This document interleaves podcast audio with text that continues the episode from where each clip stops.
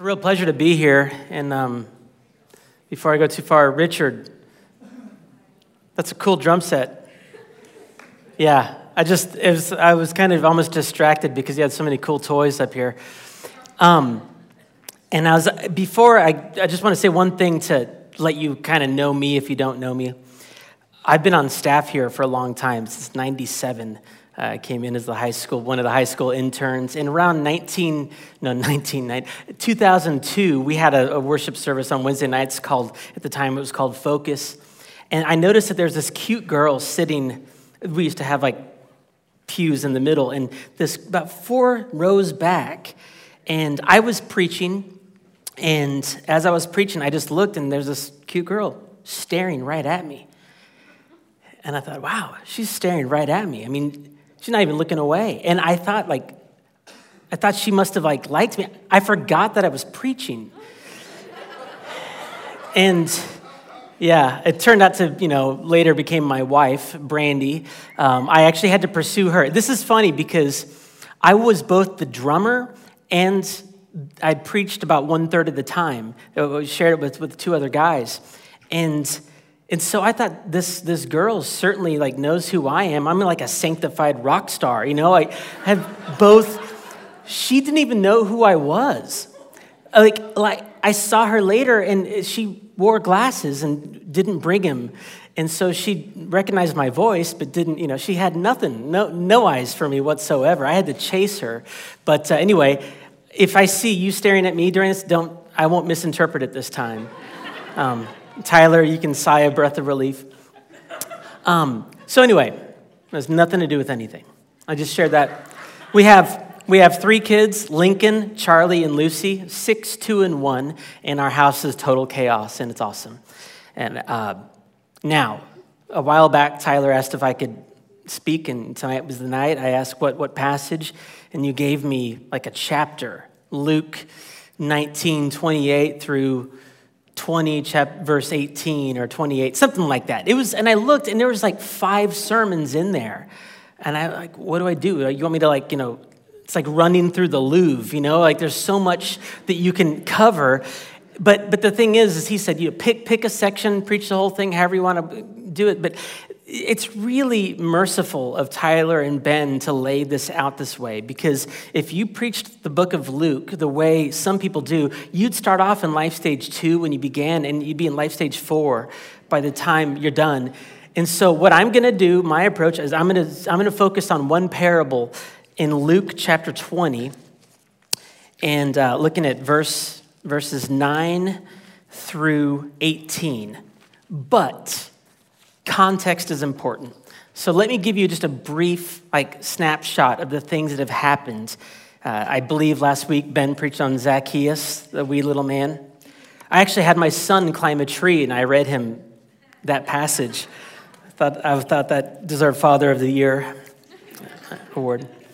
So, Jesus, in chapter nineteen, verse twenty-eight, does the triumphal entry. And if you have been to church around Easter, you know what the triumphal entry is about, right?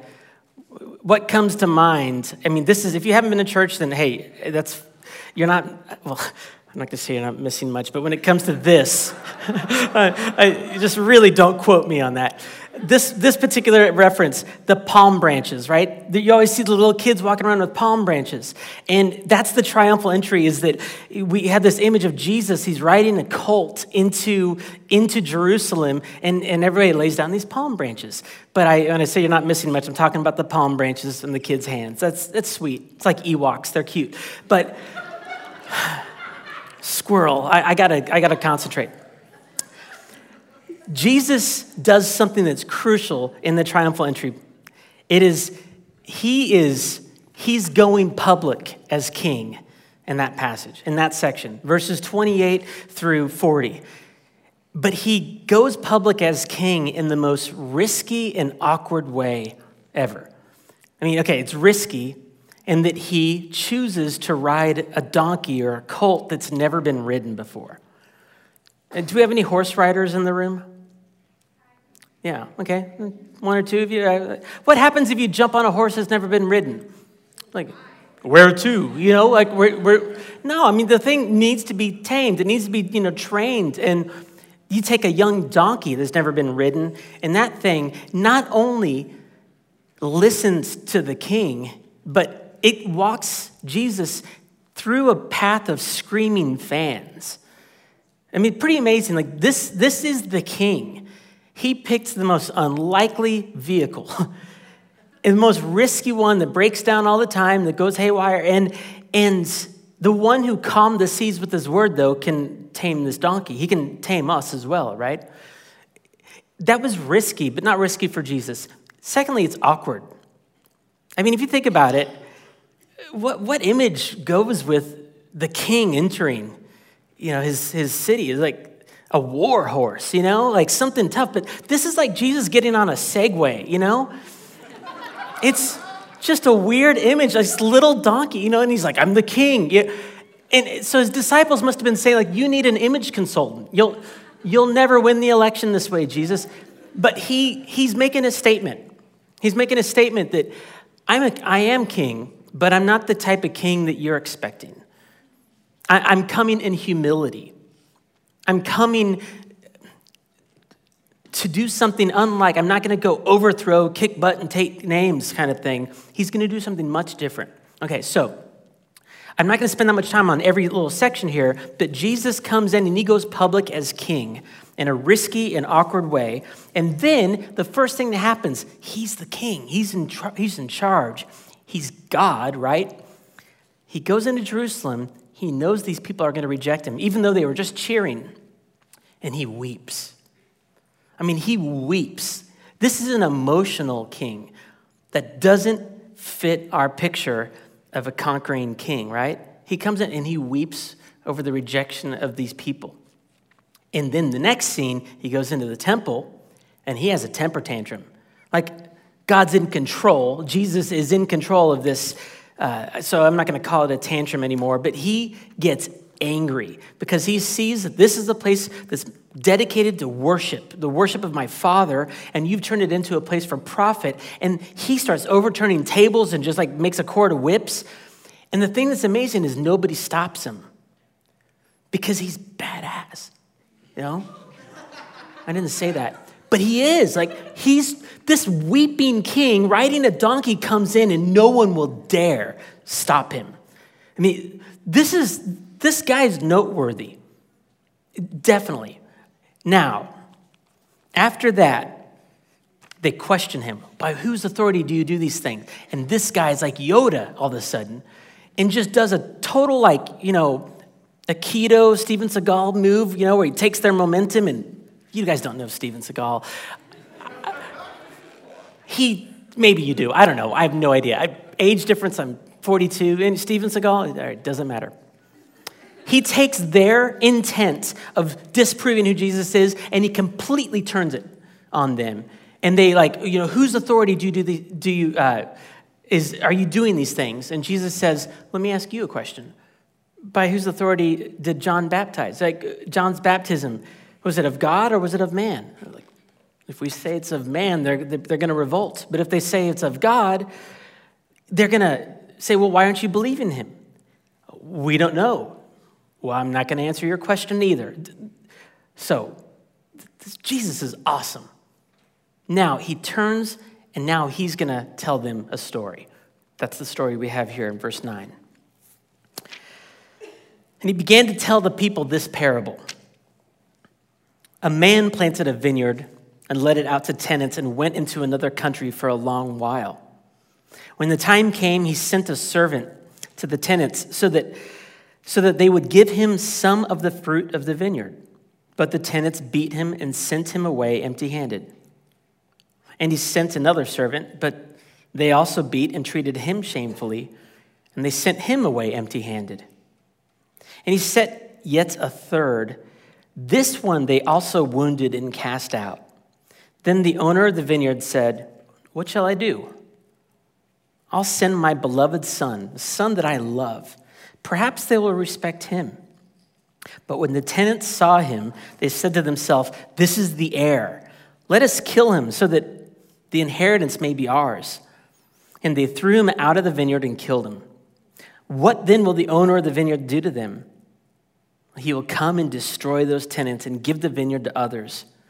When they heard this, they said, surely not. But he looked directly at them and said, what then is this that is written? The stone that the builders rejected has become the cornerstone. Everyone who falls on that stone will be broken to pieces, and when it falls on anyone, it will crush him. Okay, so those people he's talking to, they we know he's talking to the people, but he's singling out some people. He's directing this message to a particular group, and it happens to be the religious leaders. And they know it, because if you look at verses eighteen and uh, nineteen and twenty, it says, the scribes and the chief priests sought to lay hands on him at that very hour, for they perceived that he had told this parable against them, but they feared the people. They, they could tell that this is this is being directed at them. Let's. I, I think you probably understand the parable. It's not terribly confusing, but he is, Jesus is is. making a point that it translates to our culture, but let's just say, let, let's make it modern and say, imagine there's a guy who wants to open a restaurant and he finds the the, the location, gets some good real estate, and, and, and he he rents it. He has the vision for the what kind of cuisine it's gonna, what, what the name of the place, the menu. Uh, he's got the, the business plan. He takes the, he does the investment, and he, I mean, he gets the loan, and um, hires the employees, comes up with just the rules and all that other stuff. He owns the restaurant, but he hires a group of employees. Now, who gets the profit from that restaurant? The owner, right? No brainer. Who suffers the loss if the restaurant goes south? The owner. The owner takes the risk, but the owner gets the profit. But he has to pay the employees, certainly, okay? So this guy starts a vineyard. It's the same thing. He's, he goes off to a faraway country, but he gets it all set up. It belongs to him, but he hires, hires these tenants to work the field. And, and so every once in a while, he decides, I'm going to let some time pass so that these the vineyard can grow, and I'm going to send my servants to collect. And instead of getting to collect, they get beaten. They get abused and sent away empty-handed. And it escalates to the point he says, hey, maybe they're... they don't know this tenant. I'll send my son. And these guys reason, and they're very rational, thinking if we kill the son, then he's not going to come back and, and take the vineyard. If we kill the son, it'll, this thing will be ours. We've been working it. This thing belongs to us, really. Jesus is looking at these religious leaders and saying, you're those wicked tenants. God, in the Old Testament, Isaiah chapter five, and there's a number of places, God talks about Israel, his people, and he compares them to a vineyard. Israel, God's people, are, are often seen as the vineyard, but the religious leaders are seen as the tenants, the people who are supposed to take care and protect and help, help God's people grow. And he says, instead of doing that, according to my word and, according, and for my For my glory, you've turned this and you're doing it your way for your glory.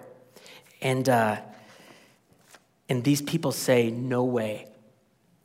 There, there's no way that, w- that we're this bad. And the fact is, there's something called suppression or repression. I think they're practically the same thing. You know what suppression is? When, when, you, when you know something, but you don't want to acknowledge it, so you push it down and you don't think about it. And when you suppress something, it tends to over-control you. It becomes like, it becomes a theme in your life. Well, these religious leaders, they looked like they loved God. They thought they loved God, but they really suppressed a hostility against him. And Jesus calls them out on that hostility. And the funny thing is, is look at verse twenty. The moment they see that this parable is about them, it says, so they watched him, they watched Jesus, and they sent spies who pretended to be sincere that they might catch him in something he said so as to deliver him up to the authority and jurisdiction of the governor. In other words, the very thing Jesus was calling them out on, enmity against God, hostility, hostility against God, that's the very thing that, that, that he provoked in them. So in other words, Jesus says, religious leaders, you love, you love God? No, you hate God. They say, no, we don't. let's kill him. Right? No, we don't hate God. Let's look for an opportunity to kill him. That hatred is right there for easy to see, but they don't see it. Now, my question is, why, why am I going into this? H- how do you respond to this parable? Is it is it kind of safe to listen to because he's talking about the religious leaders? Is it something that's kind of like, well, I'm not, I didn't, I didn't crucify Jesus. I'm, I've actually received him. I, I believe in him. Let me put it this way. Are you like these religious leaders, or are you unlike the religious leaders? If you ever read the Old Testament, you'll notice a pattern. As you read about Israel, they get delivered from Egypt, plagues, all these, God does these miraculous things. They get go through the Red Sea, and then they just, God does something amazing, and then they forget about it and run away from him. And then God does something amazing to deliver them again, and then they forget about it and they run away from him. And over and over, God does, shows them grace and they sin. God shows grace, they sin. And if as, as I'm reading the Old Testament, and if you've read it, you start to go like, that looks a lot like me, doesn't it? I look a lot like Israel. Israel looks like a national picture of me, but this story looks like me all the way through. And then you get to the New Testament, and these religious leaders are Israel, and they point right at me. I think we look a lot like these tenants, and we get a lot out of this story when we ask ourselves, how am I like these wicked tenants? So I'm gonna, I'm gonna point out three things, three ways that we are like the wicked tenants that Jesus uh Really, it points a finger at here. And I hope you walk away feeling really ashamed. Just kidding. Okay, we are like these wicked tenants, first, in that we are employees who act like owners. Like the wicked tenants, we also are employees who act like owners. Now, first of all, I recognize there's a limit to this analogy. God doesn't look at us. If you're in Christ, he doesn't look at you as an employee. He looks at you as a son or son or daughter. But this analogy, it's like we're the employees. This is, God has given you a vineyard. He's given you a life. He's given you opportunities. He's given you blessings. He's given you relationships. He's given you uh, finances. It might not be a lot. It might be a lot. He might, maybe he's given you a few good friendships. Maybe he's given you a lot of friends. Opportunities, talents, limitations even, but God's given it to you. And he says, work this life, work this vineyard by my word and for my profit.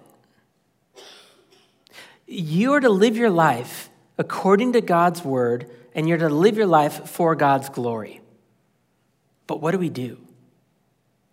We want to do it our way, and we want to do it for our glory. I'm just like these wicked tenants. I, I, God's given you tons of, you know, relationships that uh, it'd be nice if God didn't really tell me how to conduct that relationship. And I know he's got some advice, but I'm going to choose to kind of politely ignore that advice right now and do this my way. God tells me that I'm supposed to forgive, but that person's really a jerk and I'm tired of it. I'm going to do it my way. It, or I'm going to put some stuff on my LinkedIn profile that may really make, make me look good. I might endorse, I'm, you know, whatever it might be. Like we, I'm going to put out an image that makes me look great, whatever the means. Some people are more, like social media is a really overt way to do it, but we can do it real subtly too. It just make ourselves look good, and we're really doing it for us. I will confess, I do a lot of this, like preparation for preaching, so I look good, because I like to be liked. And I'll think of something funny. By the way, if I ever think of something funny before, it's never funny. I'm usually accidentally funny. Um, but like, if I will do this thing where it's like, I'm kind of like, am I serving you, God, or am I serving me? And I see a whole lot of me in it. That's usually when I'm anxious for these talks, because I want to do this. Maybe I'll do it by your word, but I'm really kind of doing it because I want to share some glory. We all do this in a number of ways. We are employees who act like owners. And um, here's some different ways we do this. We act like owners when we compartmentalize our faith. When you think that, you know, Wednesday night belongs to God, Sundays belong to God, maybe some of my mornings when I have a quiet time belong to God, and when I'm around Christians, that belongs to God. But, you know, the, the other time, that's me time. You know, I can do what I would like to do on the Friday nights or even just like before bed, whatever, when I'm by myself. When we segment off parts of our lives and treat them as our own, that's, those we're being employees who act like owners. That's not our time. When we, another way we do it, when we take credit for blessings. Okay. This is so obvious on one level that it's like, yeah, I'm, I'm awesome, or I'm so good at this, or I, I worked so hard and, and made my way there. If you've been around the church long enough, you know that sounds prideful, and you don't do it. You stop. You realize that just people shake their head at that. But I think sometimes we might subtly look down our nose at people who don't do things the way we do them, people who aren't as punctual, people who aren't as organized, people who aren't as like maybe creative or fashionable or whatever, or we might subtly separate ourselves from people who just kind of make us feel awkward or like they're not as cool or whatever it might be. Those are all ways that we're employees acting like owners because we're sort of taking credit for the lives that we've made. That's It's being a wicked tenant. There's another thing, self-sufficiency. I, I don't need any help. I don't, I, I'm gonna do this on my own. The way I fight my sin, I first, first resort usually is self-sufficiency. And I always fall on my face when I try to do it on my own. I, you see this with kids, by the way. I don't need your help, I can do it, you know, and they're like trying to light a fire or something. There's so many things. Okay, let me move on. We're like these wicked tenants. One, and we are employees who act like owners. Two, we kick God's messengers to the curb all the time. So the, the, the vineyard owner sends servant after servant after servant, and they get abused and sent away empty-handed. I think God sends us messenger after messenger after messenger, and we are like the wicked tenants when we kick him to the curb. First of all, what's the message that God sends us? There's a few, there's a number of them. Like, for example, your life is not your own. That's, this job doesn't belong to you. That relationship doesn't belong to you. Your talents don't belong to you. I mean, we've been talking about that. Another one, though, your life is not your own. You're not in control. Man, you're not in control of your life. Doesn't it feel like it sometimes? Wouldn't you like to be? Or don't we try to be? But God sends messenger after messenger and says, you're not in control, or you can't do things any old way. And God will try to interrupt our agendas. How does he do it? By messengers. What are some of those messengers? Many of us might be parents. And, and, and we got a, a mother or a father who doesn't approve of the way we're handling something, the way we're spending our money, the way we're having, you know, doing this relationship or whatever. And, you know, we would listen to them if they had a more consistent way of maybe handling their church or their finances. Like, we find something wrong with them and dismiss it all because we don't want to listen to the message. Or maybe it could be uh, God sends the messengers of, of the pastors. I, I know that. What I love about Life Stage two is that, like, Ben and Tyler and Kristen and Ryan, I mean, there's a bunch of people here who don't shy away from pointing out something if they see that you're not really, like, listening and pressing in with God. They're gonna, they love you enough to tell you the truth. And sometimes it's like, thank you, I'm gonna be polite, or I'm just gonna reject it. But do we respond? Pastors, it could be friends, roommates might be pointing out something on a regular basis. Accountability partners are messengers. Here's the, you know, small groups, there's a lot of things. Um, providential messengers is a big one. I think God will speak to us sometimes by, with providence, meaning maybe you wish you were dating somebody, but it's not working out. And it keeps on not working out. That's that's providence. Like, you're not in control. You don't you don't set the agenda. God is doing something, and he's trying to talk to you. Uh, it could be uh, a, a sickness, an illness, a setback. Pro- God can providentially speak to us. Here's the thing I want to say, though, is God doesn't typically speak to us. Oh, by the way, I didn't mention the Bible. Like, you're reading the Bible, and it says, you know, do not be unequally yoked or whatever. You know, you're there's... messages in the Bible. Uh, you can go home now, right? You know that. Um, what was he saying? Something. Um, yeah. Uh, sin is bad, all right? I for- So how do you respond? How do you respond to these messengers? Like, I think we politely ignore, or sometimes we just kick them to the curb. Are you listening to the messengers that God sends? Are you? Do you listen? Are you teachable?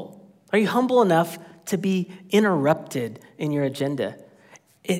If you don't know, ask the messengers.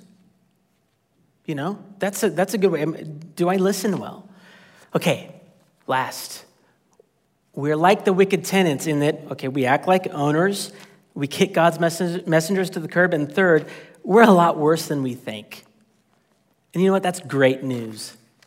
Aren't you glad you came? You are a lot worse than you think. But honestly, it's really good news. I'm a much bigger sinner than I know. And, and here's the, the proof, is I automatically sugarcoat my sin. I like I, I want to fluff up my, my resume before you, before my wife, before God, and before myself.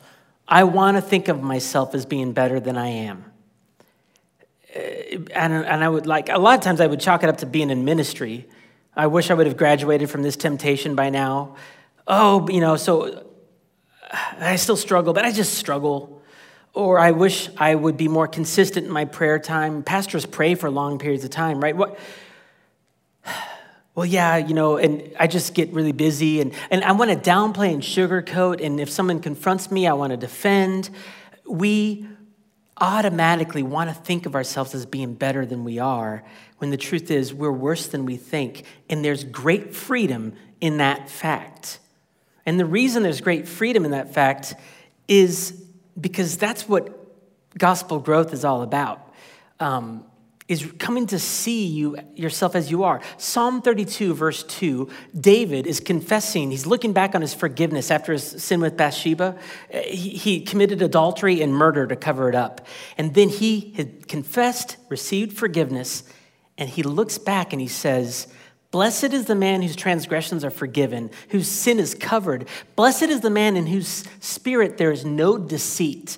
It's that last phrase, verse two. Blessed is the man in whose spirit there is no deceit, that you have no need to lie to yourself about who you are, about how you struggle, about where you, where, where your heart goes, because you, you're beginning to know yourself. Jeremiah seventeen nine says the heart is deceptively wicked and beyond cure. We can't, we don't even know it. We can't even understand it. So here's an image, and this is my favorite image. Um, it's on the screen. It should be. There we go. So if you, if you, um, when you become a Christian, we like to believe that, okay, God's holy, I'm not, and the cross fills that gap. But as you move in time, you, you come to realize that God is more holy than you thought. And his word, I mean, he says, be perfect as your heavenly Father is perfect. Or don't commit adultery. Oh, I've never committed adultery. But if you look at a woman lustfully, you've committed adultery. You know, same with murder. A hateful word is murder. His holiness shines this bright light on my sin. And I begin to see that not only, like, I'm sinning less from when I became a Christian, but I see that my sin goes much deeper because I do the right things for the wrong reasons. I am I am a sinner through and through, but the cross gets bigger all the time. It never got bigger. I was never on the left. I was always on the right. Like, I was always extremely sinful. God has always seen that, and he's always loved me. And when I'm discovering sin about myself, hang this, hear this. When I'm discovering sin about myself, I'm discovering forgiven sin. When you discover sin about yourself, you're discovering sin that has been forgiven. There's no news flash in heaven when you cross a line that you thought you'd never cross. Sure, the sin is deadly and dangerous, but God doesn't say, whoa, that's the last straw. No. When Jesus died, he said, it is finished. Your sins, past, present, and future, all became past tense to him. His love for you is fixed in what Jesus did for us. And God loves us not because of our record, but because of Jesus' record. He punished his, he punished my sin on Jesus, on the cross, at the cross.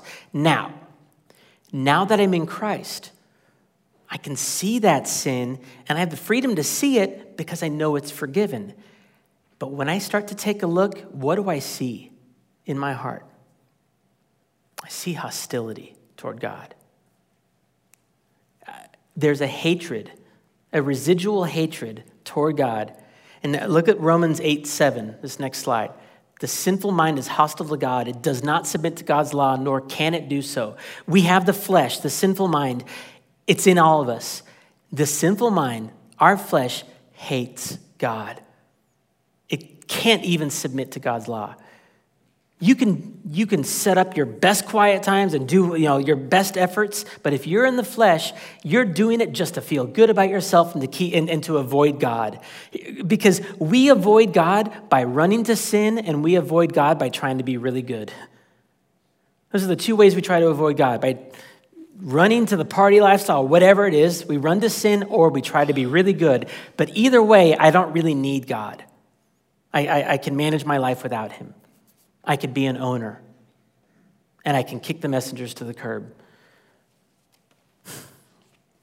We are like the wicked tenants in that we're owners, employees who act like owners. We kick God's messengers to the curb, and we're worse than we think. Do I have time to give two, a couple illustrations? I have no idea what time I'm supposed to stop.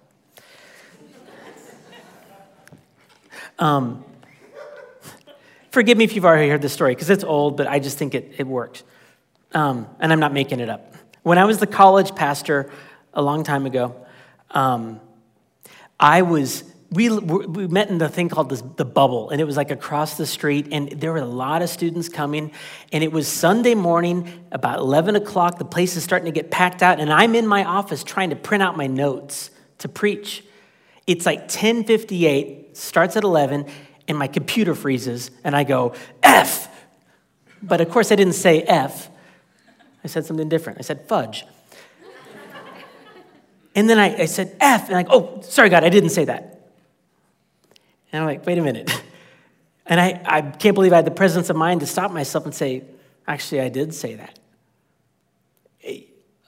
Okay, opportunity to sugarcoat my sin, but that's what I did as a gut, as a gut reflex, or an opportunity to take a look at my sin and see what it says about my heart. And what does it say?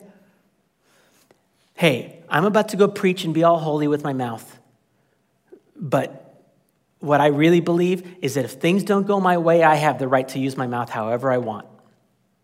And I'm shaking my fist at God. I wasn't yelling at my computer. I was yelling at God. And I, I, I could say, I know that that was my, what was going on. Here's another one.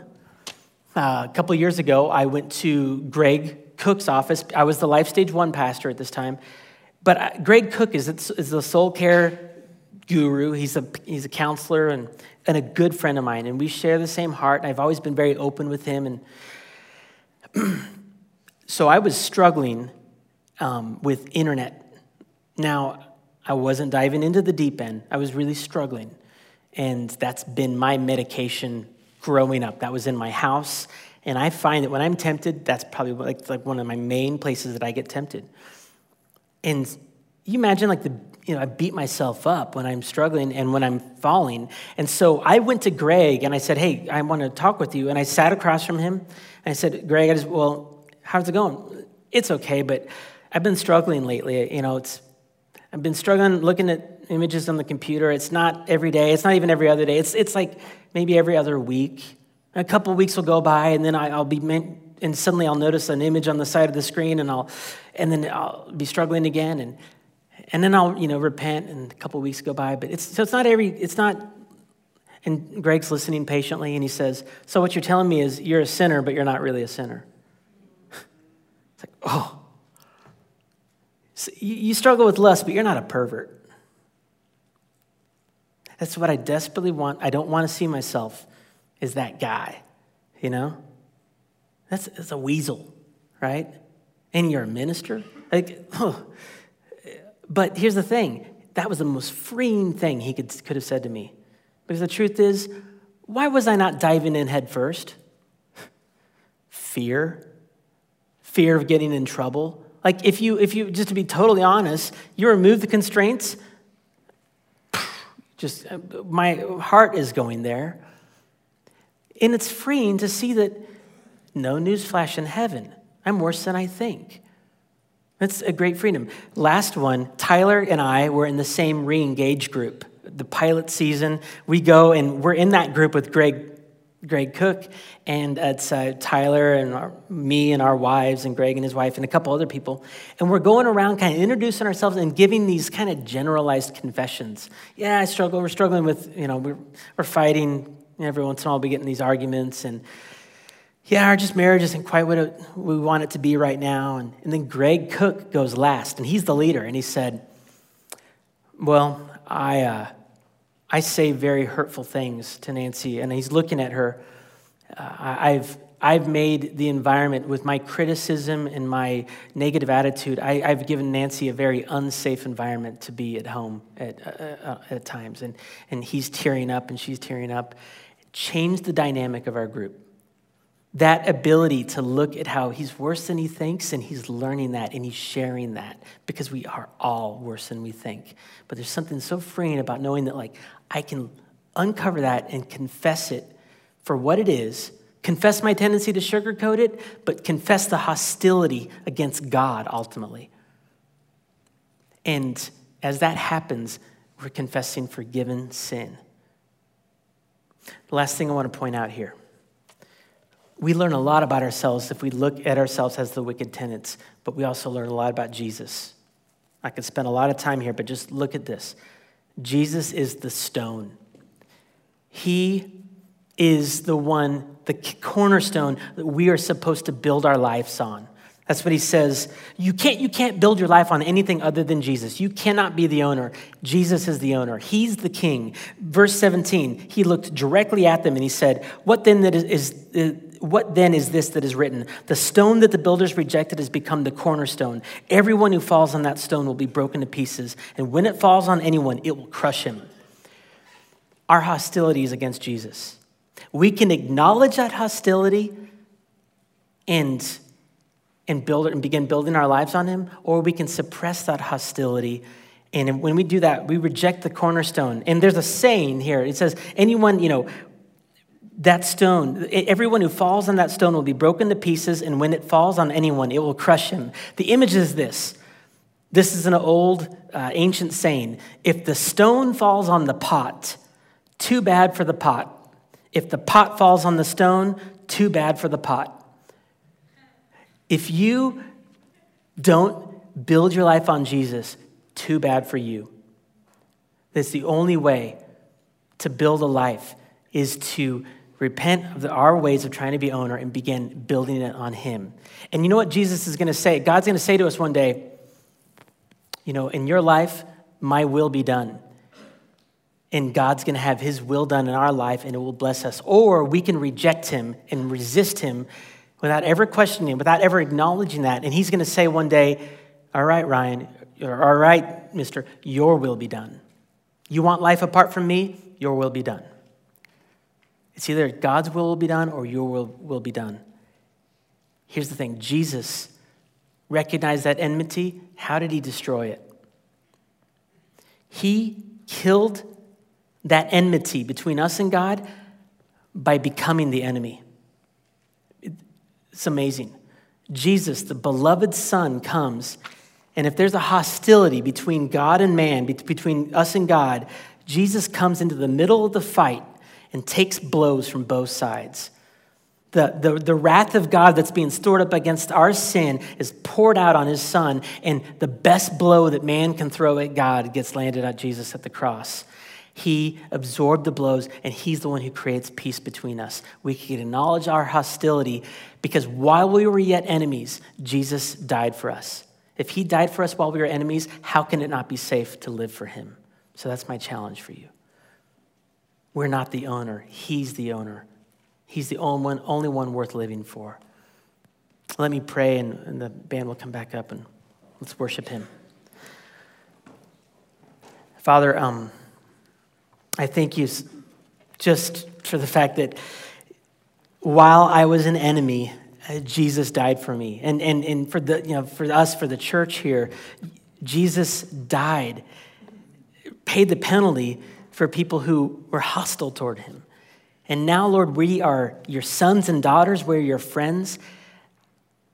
You are so worth living for, but we are so slow to do it because we are busy trying to sugarcoat our sin and build up our resumes. Would you help us to get honest with ourselves, to get honest with you, to get honest with each other so that we can begin to be sincere in our love for you rather than playing a game, a religious game. We, we need you. We love you, and we thank you, and we pray to you in Jesus' name. Amen.